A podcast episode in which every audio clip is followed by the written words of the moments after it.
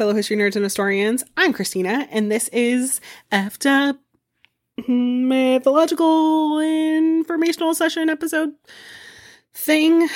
I, I don't know. This is where we usually talk about a little tidbit from history or mythology. It's super fucked up. But today we're going to talk about that still, but also about just like how confusing myths can be altogether. Um, I was initially going to put a shorter blurb about this at the end of my Cupid and Psyche episode, but that one was already like really long, like over 45 minutes. And, um, I, I just, I d- didn't want to do that to you. So, um, I tabled it and I thought I'll, like, I'll do it again at that point. Um, but right after that, I bought an ancient Greek vase replica on eBay because, um, I have like collection obsessive personality, like, addictive personality or whatever it's called, where like I don't do drugs, but I collect a lot of things and I'm like addicted to collecting a lot of those things. Um, so I have a, a slowly growing like Greek vase collection that I display in my home. And, um, I bought one on eBay and the seller threw in this like dish replica. Um, I'm usually pretty good at being able to figure out the stories that the art is portraying, but this one I could not figure out. It is, um, it's going to be the, the like thumbnail picture if you want to look at it. Um, or I can also like put on my Instagram, I guess. But um, this shows two Spartans um, pointing their spears at a woman who is looking into a box, and there's also a bird. So I googled it and uh, I found a vase that had the same exact artwork, and I got like super excited because I thought that it would the description would like tell what it was, and the description literally just said "woman with box and bird." thanks Google. Thanks, Obama. So um, I took to Facebook, and like one of my friends thought that it was depicting Helen, um, you know, like the face that launched a thousand ships being born, and I was like, okay, uh, I thought Helen was born when Zeus raped Leda in the form of a swan, and then like that night she also slept with her husband. She laid two eggs, which hatched Helen, Clytemnestra, Castor, and Pollux. And and so like I don't think that's what this plate is depicting. And my friend was like, no, I, I thought Zeus chased down the nymph Nemesis, and to escape him, she turned herself into a goose. And Zeus like was unfazed and he turned himself into a swan and he raped her. And and then she lays an egg that Leda comes into possession of. Then Leda keeps the egg in a box and later it hatches and it's like Helen of Sparta, later of Troy, and then again of Sparta. And and I was like, that is not the myth that I know what is happening? so I took to Google again, and Helen has multiple birth stories. Um, it's always from an egg and is always raised by Leda, but beyond that, they differ. So um, I do think that that might be what this plate depicts, but it's a great example of how all of the stories and and how like sometimes there are different origins depending on the source. I feel like I've heard of the Nemesis myth before, but like what comes to mind for me is the Leda story, whereas for my friend, what comes to mind for her when she thinks of Helen is the story of Nemesis. So we're going to go even further with this. And to do that, we're going to talk about the beginning of the world as told by the Greeks and the origin of one of the most beloved goddesses. So, I'm going to do my best, but this might get confusing, and I don't anticipate everybody liking this episode. so, Hesiod, one of the earliest Greek poets, wrote in his Theogony that in the beginning of time, there was only chaos, and then from chaos came Gaia, Mother Earth. Then came Erebus, god of darkness, and Nyx, goddess of night, and together they had Ether, god of light, and Hemera, goddess of day. But Gaia became extremely lonely and created herself a husband, Ouranos, or also known as Uranus, the cosmos, and cause of laughter for many children and some adults. And together they had a whole host of children, including the 12 Titans, the three Cyclopses, and three Hecate, Hmm. And the three Hecatonchires, which I'm probably saying wrong, but they had 100 arms and 50 heads and, and were hated the most by Uranus. Uranus didn't let his children emerge from their mother. Once they were born, he forced them back into Gaia and they never saw the sun or, or the light. And, and Uranus pressed himself against her so hard that Gaia couldn't even move. And she was always oppressed under her uh, husband's son. Husband slash son? I, I mean, like, mythology is is weird and it's a lot of, of incest. So like don't think too hard about that one because you're just going to get grossed out. So Gaia then created Flint and came up with a wicked plot to get back at her husband slash son. So all of her children balked at her in fear when she told them her plan, except for Cronus, who was the youngest of the Titans who hated his father the most. So Cronus sat in wait. And when Uranus was ready to be with his wife in a marital way, Cronus emerged and castrated his father, throwing his manly bits into the ocean. Uranus was shocked and in pain, and he immediately withdrew himself from Gaia and took his place, distanced from her forever, in the cosmos, where he still resides today. But where his blood fell, new children sprang forth from Gaia. There were the Furies, the Giants, and the Malai, which are tree nymphs. But the castrated manly bits that Kronos threw into the ocean mixed with the sea foam and from that, Aphrodite, the goddess of love, was emerged. So you know those paintings where it like shows her in a clamshell looking all sexy and beautiful that depicts that depicts the story, the birth of Venus, also birth of Aphrodite. But um does not depict what happened about five minutes beforehand that there's like a, a, castrated dick just like floating in the water behind her. Um, and I'm sad that that's not a part of the story. But if you're familiar with my Cupid and Psyche episode, which like if you aren't, what are you doing with your life? Go listen to it now. Why are you listening to this before you listen to that? Like, are you crazy? Um, you might be thinking, okay, so I hear what you're saying.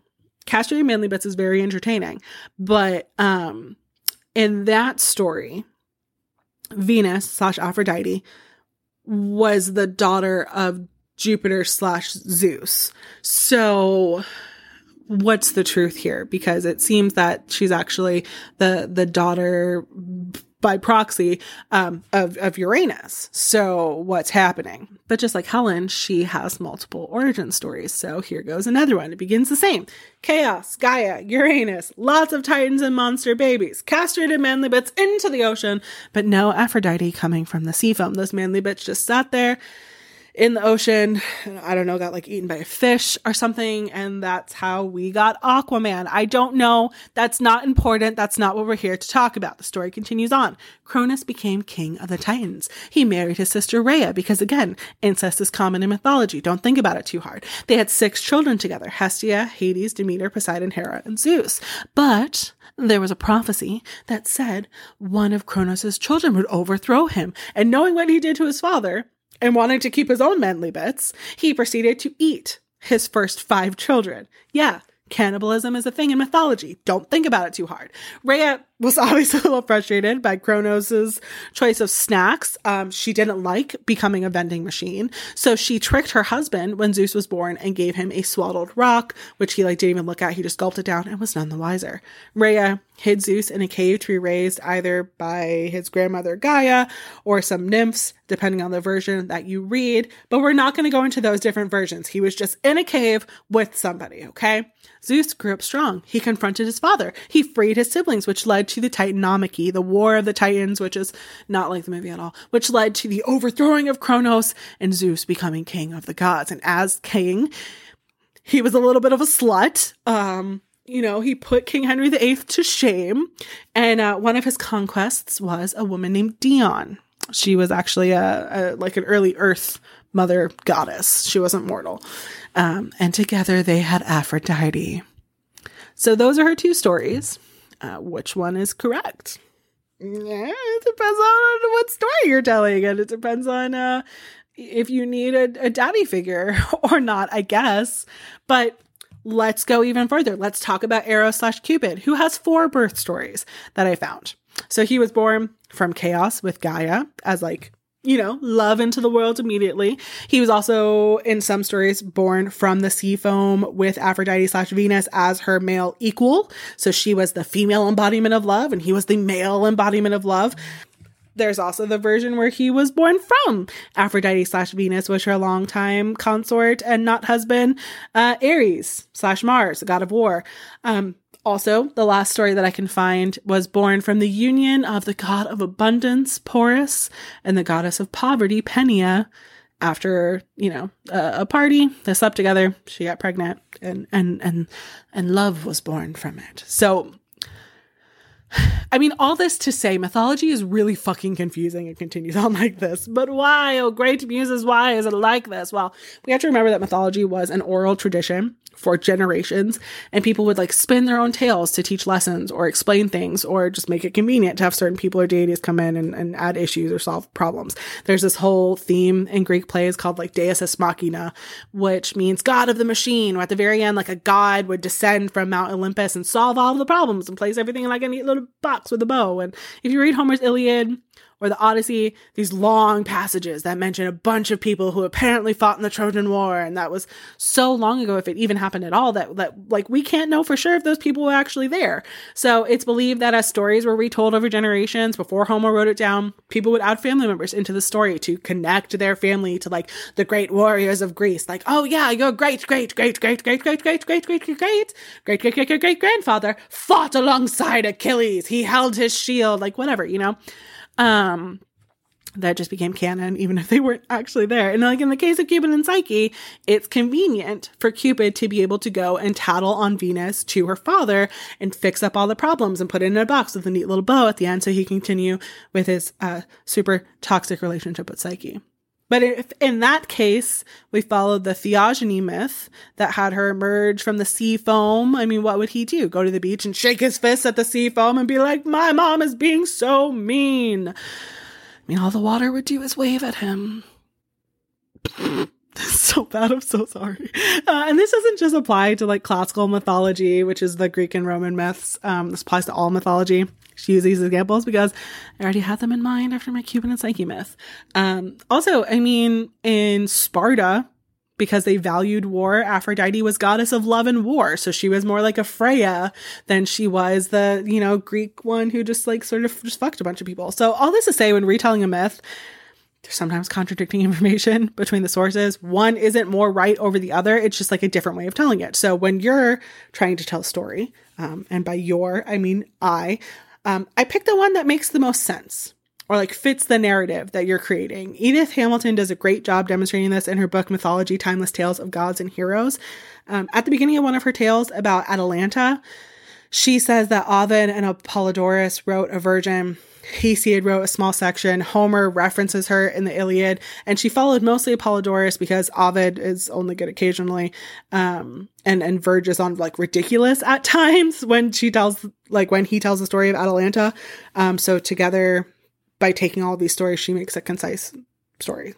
Um, if people telling these stories, and by people I mean me, if I sat down and recounted every possible storyline or origin, I would never be able to actually tell a story because I would not be able to ever stop researching it.